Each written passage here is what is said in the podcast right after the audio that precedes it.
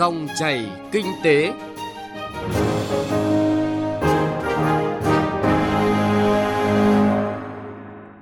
Cảm ơn quý vị và các bạn đã đón nghe dòng chảy kinh tế hôm nay, thứ hai ngày 9 tháng 12 năm 2019. Biên tập viên Thu Trang cùng nhóm phóng viên kinh tế sẽ chuyển tới quý vị và các bạn những nội dung đáng chú ý sau.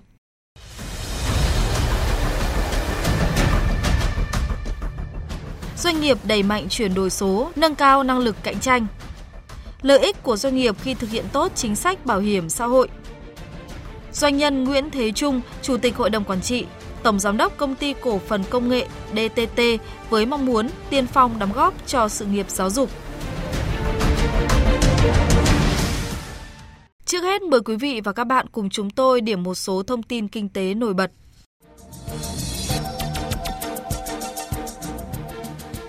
Theo Bộ Công Thương, tổng kim ngạch xuất nhập khẩu hàng hóa 11 tháng qua là gần 474 tỷ đô la Mỹ, trong đó kim ngạch xuất khẩu hàng hóa đạt 241,4 tỷ đô la Mỹ, tăng 7,8% so với cùng kỳ năm ngoái. Cơ quan này dự báo cả năm nay, tổng kim ngạch xuất khẩu sẽ đạt và vượt 500 tỷ đô la Mỹ là thành tựu quan trọng của nền kinh tế Việt Nam. Với tổng kim ngạch đạt được theo dự báo, năm 2019 sẽ là năm thứ tư liên tiếp Việt Nam đạt xuất siêu mức cao hơn 9,1 tỷ đô la Mỹ. 11 tháng qua, Ngân hàng Nhà nước Việt Nam chi nhánh thành phố Hồ Chí Minh xử lý hơn 72.000 tỷ đồng nợ xấu.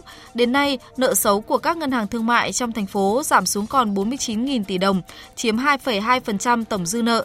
Nếu không tính nợ xấu của ba ngân hàng mua không đồng là GP Bank, Ocean Bank, CB Bank thì tỷ lệ nợ xấu của các ngân hàng thương mại ở thành phố Hồ Chí Minh chỉ còn hơn 1,5%.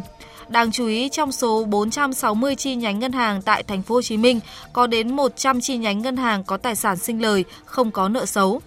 Trong bối cảnh thị trường bất động sản tăng nóng, Ngân hàng Nhà nước vừa tiếp tục siết mạnh khâu cho vay vốn đầu tư mặt hàng này khi chính thức chốt lộ trình giảm dần tỷ lệ tối đa của nguồn vốn ngắn hạn được sử dụng để cho vay chung và dài hạn trong thời gian tới. Cụ thể, tỷ lệ tối đa nguồn vốn ngắn hạn được sử dụng để cho vay chung và dài hạn tính từ mùng 1 tháng 1 đến 30 tháng 9 năm sau là 40%, từ ngày 1 tháng 10 năm 2020 đến 30 tháng 9 năm 2021 là 37%. Từ 1 tháng 10 năm 2021 đến 30 tháng 9 năm 2022 là 34% và sau đó sẽ còn lại 30%. Theo bản đồ thương mại điện tử Việt Nam, quý 2 năm 2019 mới được iPrice, công cụ tìm kiếm sản phẩm và so sánh giá tại 7 thị trường khu vực ASEAN cập nhật. Shopee đạt 38,5 triệu lượt và Tiki đạt 33,7 triệu lượt truy cập mỗi tháng. Sàn thương mại điện tử Lazada Việt Nam đạt 28,3 triệu lượt truy cập mỗi tháng.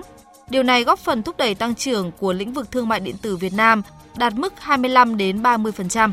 Theo báo cáo Kinh tế vĩ mô, tính đến hết tháng 11 năm nay của Viện Đào tạo và Nghiên cứu Ngân hàng Đầu tư và Phát triển Việt Nam BIDV, năm nay Việt Nam có thể nhận được 16,7 tỷ đô la Mỹ kiều hối. Việc tiếp tục nằm trong nhóm các quốc gia nhận kiều hối lớn nhất, góp phần giúp tỷ giá USD với đồng Việt Nam ổn định, cán cân thương mại lũy kế 11 tháng qua thặng dư 9,1 tỷ USD. Thu hút FDI tăng trưởng tốt với vốn giải ngân đạt 17 tỷ 620 triệu đô la Mỹ.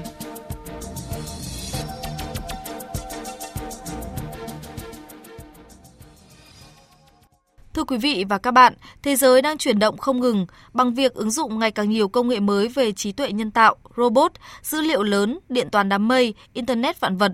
Điều này đang đặt ra cho các doanh nghiệp kinh doanh theo lối cũ truyền thống phải thay đổi để bắt kịp với xu hướng mới. Do đó, yêu cầu đặt ra là phải chuyển đổi sang nền tảng số, đẩy mạnh các ứng dụng mới trong hoạt động thương mại điện tử nhằm nâng cao năng lực cạnh tranh, giúp các doanh nghiệp, đặc biệt là doanh nghiệp vừa và nhỏ thâm nhập vào các thị trường khó tính trên toàn cầu. Phóng viên Nguyễn Hằng có bài viết đề cập nội dung này. Năm 2009, kim ngạch xuất khẩu chỉ đạt khoảng 57 tỷ đô la Mỹ, thì đến năm 2018 vừa qua, nước ta đã cán mốc 244 tỷ đô la Mỹ, tức là trong vòng 10 năm qua đã tăng trưởng xuất khẩu gấp 4 lần. Đóng góp này không thể không nhắc đến vai trò của thương mại điện tử, đặc biệt trong bối cảnh thế giới đang bước vào một cuộc cách mạng công nghiệp lần thứ tư. Rõ ràng trong bối cảnh hiện nay thì xu hướng chuyển đổi từ kinh doanh truyền thống sang các nền tảng số đang ngày càng trở nên phổ biến và được coi là giải pháp hữu hiệu giúp các doanh nghiệp thâm nhập và mở rộng thị trường xuất khẩu khi đất nước đã và đang ngày càng hội nhập sâu vào nền kinh tế thế giới. Tuy nhiên, thống kê của Bộ Công Thương cho thấy, phần lớn doanh nghiệp thương mại điện tử trong nước vẫn đứng ngoài cuộc – có tới 82% các doanh nghiệp của ngành đang ở vị trí mới nhập cuộc với thương mại điện tử. Trong đó 61% còn đứng ngoài cuộc và 21% doanh nghiệp bắt đầu có các hoạt động chuẩn bị đầu tiên. Theo ông Trần Đình Toàn, Phó Tổng Giám đốc Công ty Cổ phần Đầu tư và Công nghệ OSB, để đạt được hiệu quả trong các hoạt động thương mại điện tử thì cần phải có chiến lược đầu tư bài bản. Hiện nay thì doanh nghiệp đã coi thương mại điện tử nó như là một cái công cụ tất yếu trong cái việc kinh doanh và doanh nghiệp sẵn sàng đầu tư cho thương mại điện tử. Có hai cái vấn đề rất quan trọng. Thứ nhất là thay đổi về nhận thức về tầm quan trọng và thứ hai nữa là sẵn sàng đầu tư. Nhiều doanh nghiệp à, thấy tầm quan trọng rồi nhưng cứ nghĩ là thương mại điện tử nó là cái gì đó là miễn phí, những cái gì đó là không cần phải đầu tư. Cái câu chuyện đã hoàn toàn là nó không chính xác mà bây giờ trong cuộc cạnh tranh hiện nay là cái việc mà cần phải có một kế hoạch đầu tư bài bản trong cái việc ứng dụng về thương mại điện tử là một yếu tố rất là quan trọng trong cái chiến lược phát triển của doanh nghiệp. Có được chiến lược đầu tư bài bản trong hoạt động thương mại điện tử sẽ giúp doanh nghiệp đạt được kết quả tốt trong hoạt động sản xuất kinh doanh trong xu thế cả thế giới đang chuyển đổi theo nền tảng số hóa như hiện nay. Theo bà Judy Kerr, chuyên gia tư vấn đào tạo và tư vấn về thương mại quốc tế, chuyển đổi số sẽ có ảnh hưởng sâu rộng đến lĩnh vực xuất nhập khẩu toàn cầu, bởi phương thức này không cần có quá nhiều vốn một lợi thế cho các doanh nghiệp vừa và nhỏ nhưng vẫn có thể tiếp cận được thị trường toàn cầu. I think Vietnamese right now have a big opportunity Tôi thấy là ở Việt Nam thì cũng có nhiều sản phẩm rất là tốt nhưng mà thị trường trên thế giới thì lại chưa biết đến. Trí địa lý của Việt Nam thì cũng rất là thuận lợi cho cái việc là xuất khẩu sang châu Âu, xuất khẩu sang Mỹ và xuất khẩu sang cái, cái nước châu Á. Cần phải nắm được các cái cơ hội để có thể mà tận dụng được những cái cơ hội. Hiện tại thì trên thế giới nó có những cái nền tảng thương mại trực tuyến rất là lớn. Đây nó nằm trong một phần của chuyển đổi số. Nền tảng thương mại trực tuyến như này thì nó sẽ giúp những cái doanh nghiệp vừa và nhỏ, những cái doanh nghiệp mà chưa có vốn thì vẫn có thể là xuất khẩu được và tiếp cận được các cái nhà mua hàng ở trên toàn cầu. Ta không cần phải có quá nhiều vốn người ta vẫn có thể tiếp cận được thị trường trên toàn cầu. Các chuyên gia cũng cho rằng để vận hành tốt hoạt động thương mại điện tử, xuất khẩu trực tuyến qua các kênh bán hàng qua mạng, các doanh nghiệp cần nâng cao nhận thức về hiệu quả của công cụ số, tập trung đầu tư nhiều hơn cho đội ngũ nhân sự triển khai thương mại điện tử, có kiến thức kỹ năng về vận hành website, giao tiếp bằng ngoại ngữ, gian hàng trực tuyến mới và chuẩn bị sản phẩm có tính cạnh tranh về chất lượng, mẫu mã cũng như giá cả từ đó mới có thể khai thác những ưu việt thế mạnh của thương mại điện tử so với phương thức truyền thống. Ông Nguyễn Thành Hưng, Chủ tịch Hiệp hội Thương mại điện tử Việt Nam kỳ vọng. Từ những hoạt động thương mại điện tử phục vụ xuất khẩu nói riêng, cơ hội thì rất lớn. Nhưng để chấp được cơ hội đó thì nó phụ thuộc rất nhiều vào chính doanh nghiệp chúng ta. Trong giai đoạn 5 năm tới, những hoạt động thương mại điện tử phục vụ xuất khẩu nói riêng chắc chắn sẽ không phải gấp đôi mà tôi kỳ vọng nó sẽ ít nhất gấp 4 lần năm 2019. Số những doanh nghiệp Việt Nam kinh doanh thành công trên thương mại điện tử tăng ít nhất 4 lần so với 2019. Để phát triển thương mại điện tử trong thời gian tới đi đúng hướng đem lại lợi ích bền vững cho các doanh nghiệp, thì các bộ ngành chức năng cần phát triển cũng như đảm bảo được các yêu cầu về xây dựng kết cấu hạ tầng, tuyên truyền, phổ biến nâng cao nhận thức, đào tạo phát triển nguồn nhân lực triển khai được nền tảng ứng dụng trong thương mại điện tử – đồng thời phát triển các sản phẩm, giải pháp tư vấn xây dựng kế hoạch ứng dụng thương mại điện tử, hợp tác quốc tế và nâng cao năng lực quản lý, tổ chức hoạt động phát triển thương mại điện tử. Từ đó giúp các doanh nghiệp gia tăng lượng hàng hóa xuất khẩu sang các nước trên thế giới, góp phần vào sự phát triển chung của nền kinh tế đất nước trong thời gian tới.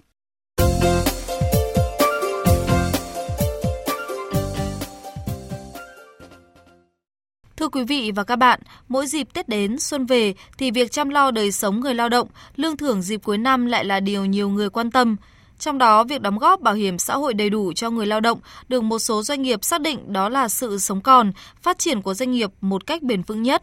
Phóng viên Hà Nho chuyển tới quý vị và các bạn câu chuyện này từ suy nghĩ của chủ các doanh nghiệp về việc chăm lo đời sống người lao động bằng việc thiết thực, được chú trọng chính là đóng bảo hiểm xã hội của lãnh đạo doanh nghiệp trong lĩnh vực sử dụng nhiều lao động hiện nay là vận tải và dệt may ở tỉnh Thái Nguyên. Mời quý vị và các bạn cùng nghe. Những người có dịp tới Thái Nguyên, vùng đất miền Trung Du với sản phẩm chè Thái Nguyên nổi tiếng, di chuyển tới các khu công nghiệp, các huyện thị danh làm thắng cảnh Hồ Núi Cốc hoặc đi bất cứ đâu ở khu vực này cũng bắt gặp dòng chữ xe Hà Lan. Đây là doanh nghiệp nằm trong nhóm 20% doanh nghiệp khu vực phía Bắc thực hiện mô hình đầu tư tập trung và quản lý vận hành tập trung với số lượng lái xe khoảng 600 người, vận hành khoảng 400 xe đi lại trong các tỉnh và tuyến Thái Nguyên Hà Nội, nhiều tuyến trong ngày. Trong đó 100% lái xe khi ký hợp đồng được tập huấn kỹ lưỡng về quy trình phục vụ khách hàng, vận hành xe phục vụ hành khách an toàn nhất. Gắn bó trong lĩnh vực vận tải hành khách suốt 17 năm qua, xác định doanh nghiệp tiên phong chuyên nghiệp chính là việc đầu tư phương tiện tốt, thay đổi công nghệ tương tác, nâng cao chất lượng dịch vụ. Vì vậy, sức khỏe, chế độ cho người lao động luôn được chú trọng, nhất là đóng bảo hiểm xã hội. Doanh nhân Nguyễn Mạnh Hà, Chủ tịch Hội đồng Quản trị, Tổng Giám đốc Công ty Cổ phần Thương mại và Dịch vụ Hà Lan cho biết. À, đối với tất cả các doanh nghiệp kinh doanh vận tải, à, cái việc tham gia chế độ cho người lao động, đặc biệt là người lái xe, đây nó là một cái việc rất là khó khăn. Nhưng mà đối với doanh nghiệp chúng tôi nó là các doanh nghiệp đầu tư tập trung và quản lý tập trung thì cái lực lượng à, lái xe ra vào rất nhiều nhưng mà chúng tôi vẫn vận dụng bằng cách tốt nhất những cái cam kết và những cái nội quy quy chế. Xác định là chúng tôi đóng được cho những người lao động đặc biệt là những người lái xe là lúc nào cũng tương đương với tầm cỡ khoảng 75% cho những người lái xe. Chi phí nó rơi vào tầm cỡ khoảng 12 triệu trên một năm. Nó vào khoảng gần 900 nghìn trên một tháng cho một người. Một doanh nghiệp khác tại Thái Nguyên sử dụng lao động lớn là công ty cổ phần đầu tư và thương mại TNG cũng rất chú trọng tới các chế độ, chính sách cho người lao động tới thăm nhà máy dệt may của công ty cổ phần đầu tư và thương mại TNG, nhiều người sẽ nhận thấy sự chuyên nghiệp văn minh với hàng chục ngàn lao động ở trong một điều kiện môi trường lao động sạch sẽ tiện nghi. Chính từ những chính sách đổi mới phát triển kinh tế của đất nước với việc ký được nhiều hiệp định thương mại giữa nước ta với các nước trên thế giới đã hỗ trợ ngành dệt may mở rộng thị trường ngày một phát triển. Doanh nghiệp trong lĩnh vực này đã chủ động đổi mới công nghệ, mẫu mã và sản phẩm dệt may Việt Nam được thế giới đánh giá cao. 16 năm sau cổ phần hóa, công ty cổ phần đầu tư và thương mại TNG đạt tốc độ tăng trưởng bình quân 28%, tạo việc làm cho khoảng 16.000 lao động. Đặc biệt, chỉ tính riêng năm 2019 này, doanh nghiệp đạt hai chứng chỉ quan trọng, doanh nghiệp có vốn hóa trên 1.000 tỷ đồng, doanh nghiệp top 10 minh bạch trên sàn chứng khoán. Xác định đo thương hiệu bằng những chỉ số cụ thể, chất lượng sản phẩm, giá cả cạnh tranh, tiến độ giao hàng được đáp ứng. Tới nay, đơn hàng đến với TNG ngày càng lớn. Ông Nguyễn Văn Thời, Chủ tịch TNG tâm sự rất đơn giản rằng chính là người lao động đã mang lại sự phát triển bền vững cho doanh nghiệp của mình. Vì thế, chăm lo cho người lao động chính là chăm lo cho sức khỏe của doanh nghiệp. Với số tiền đóng bảo hiểm của doanh nghiệp khoảng 20 tỷ đồng một tháng, luôn đầy đủ đúng hạn. Tức là về mặt đóng bảo hiểm của TNG thì có thể chấp hành tuyệt đối. Mỗi một tháng hiện nay là TNG đóng trên 20 tỷ tiền bảo hiểm.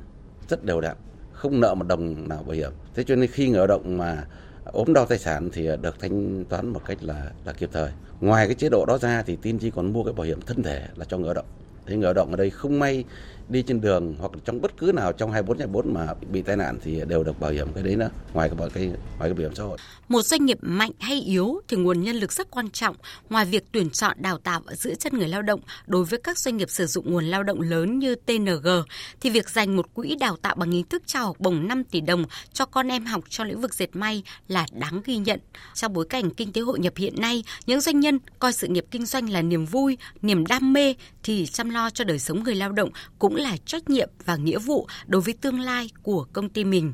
Vì thế, đóng bảo hiểm cho người lao động cũng là một cách hiện thực hóa nghĩa vụ và trách nhiệm với nguồn nhân lực của doanh nghiệp để người lao động an tâm, gắn bó lâu dài, đồng hành và phát triển doanh nghiệp bền vững.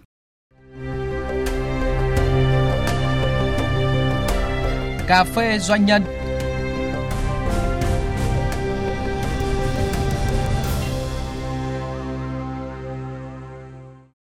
Cà phê doanh nhân tuần này, mời quý vị và các bạn cùng phóng viên Thu Trang trò chuyện cùng doanh nhân Nguyễn Thế Trung, Chủ tịch Hội đồng Quản trị, Tổng Giám đốc Công ty Cổ phần Công nghệ DTT.